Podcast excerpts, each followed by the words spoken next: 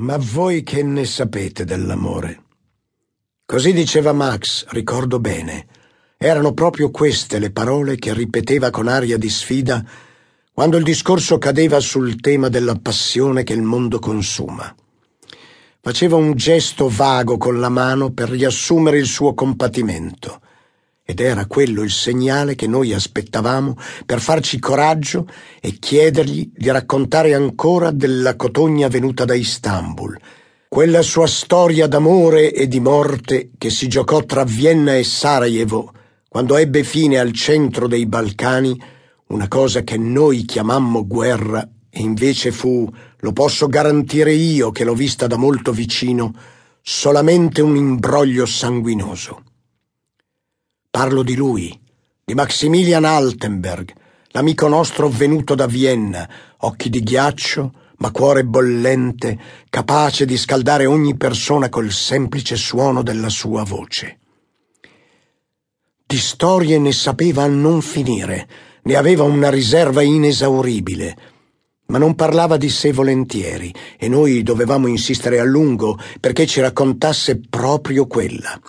Intendo l'epopea del frutto giallo che aveva trasformato la sua vita.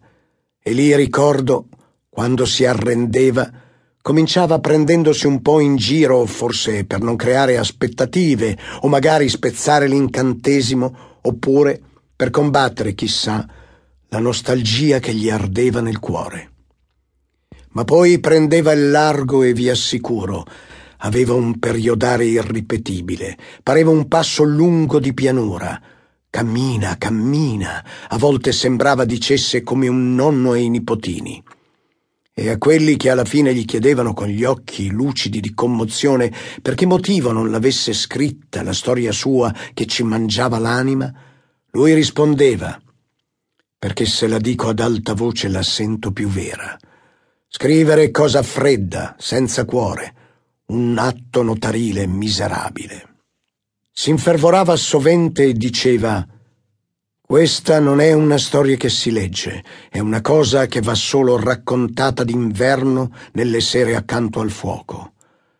Quel mondo perduto fatto di voci il vento freddo l'ha portato via, ma voi potrete ridargli vita col suono rotondo delle parole, passandolo così di bocca in bocca come nelle ballate di una volta. Una sera ricordo che mi disse Sai quanta gente mi ha chiesto di scrivere questa mia storia del frutto di Istanbul?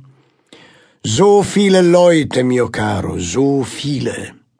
Ma io rifiuto, perché preferisco lasciarla lievitare fino al punto che mi diventi una bella pagnotta nel forno a legna di un panettiere, sempre più tonda e cotta a puntino.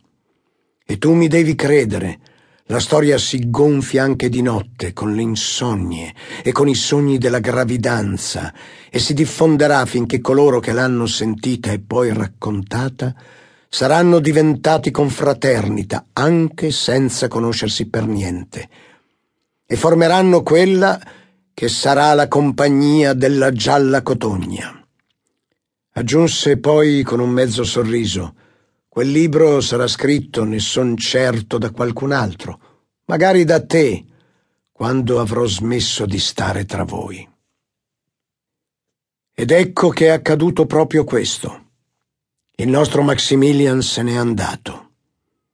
Quando abbiamo versato le sue ceneri nell'acqua verde grigia del Danubio, c'era ricordo un sole salmone che lento risaliva il grande fiume e adesso che è trascorso anche quel giorno, ora lo so che posso finalmente diventare notaio per trascrivere questa romanza sentita da molti, storia bosniaca di sangue e di miele, e posso raccontarvi dal principio del giallo di quel frutto leggendario che in un istante travolse la vita di un uomo forte con una canzone udita da una donna a Sarajevo.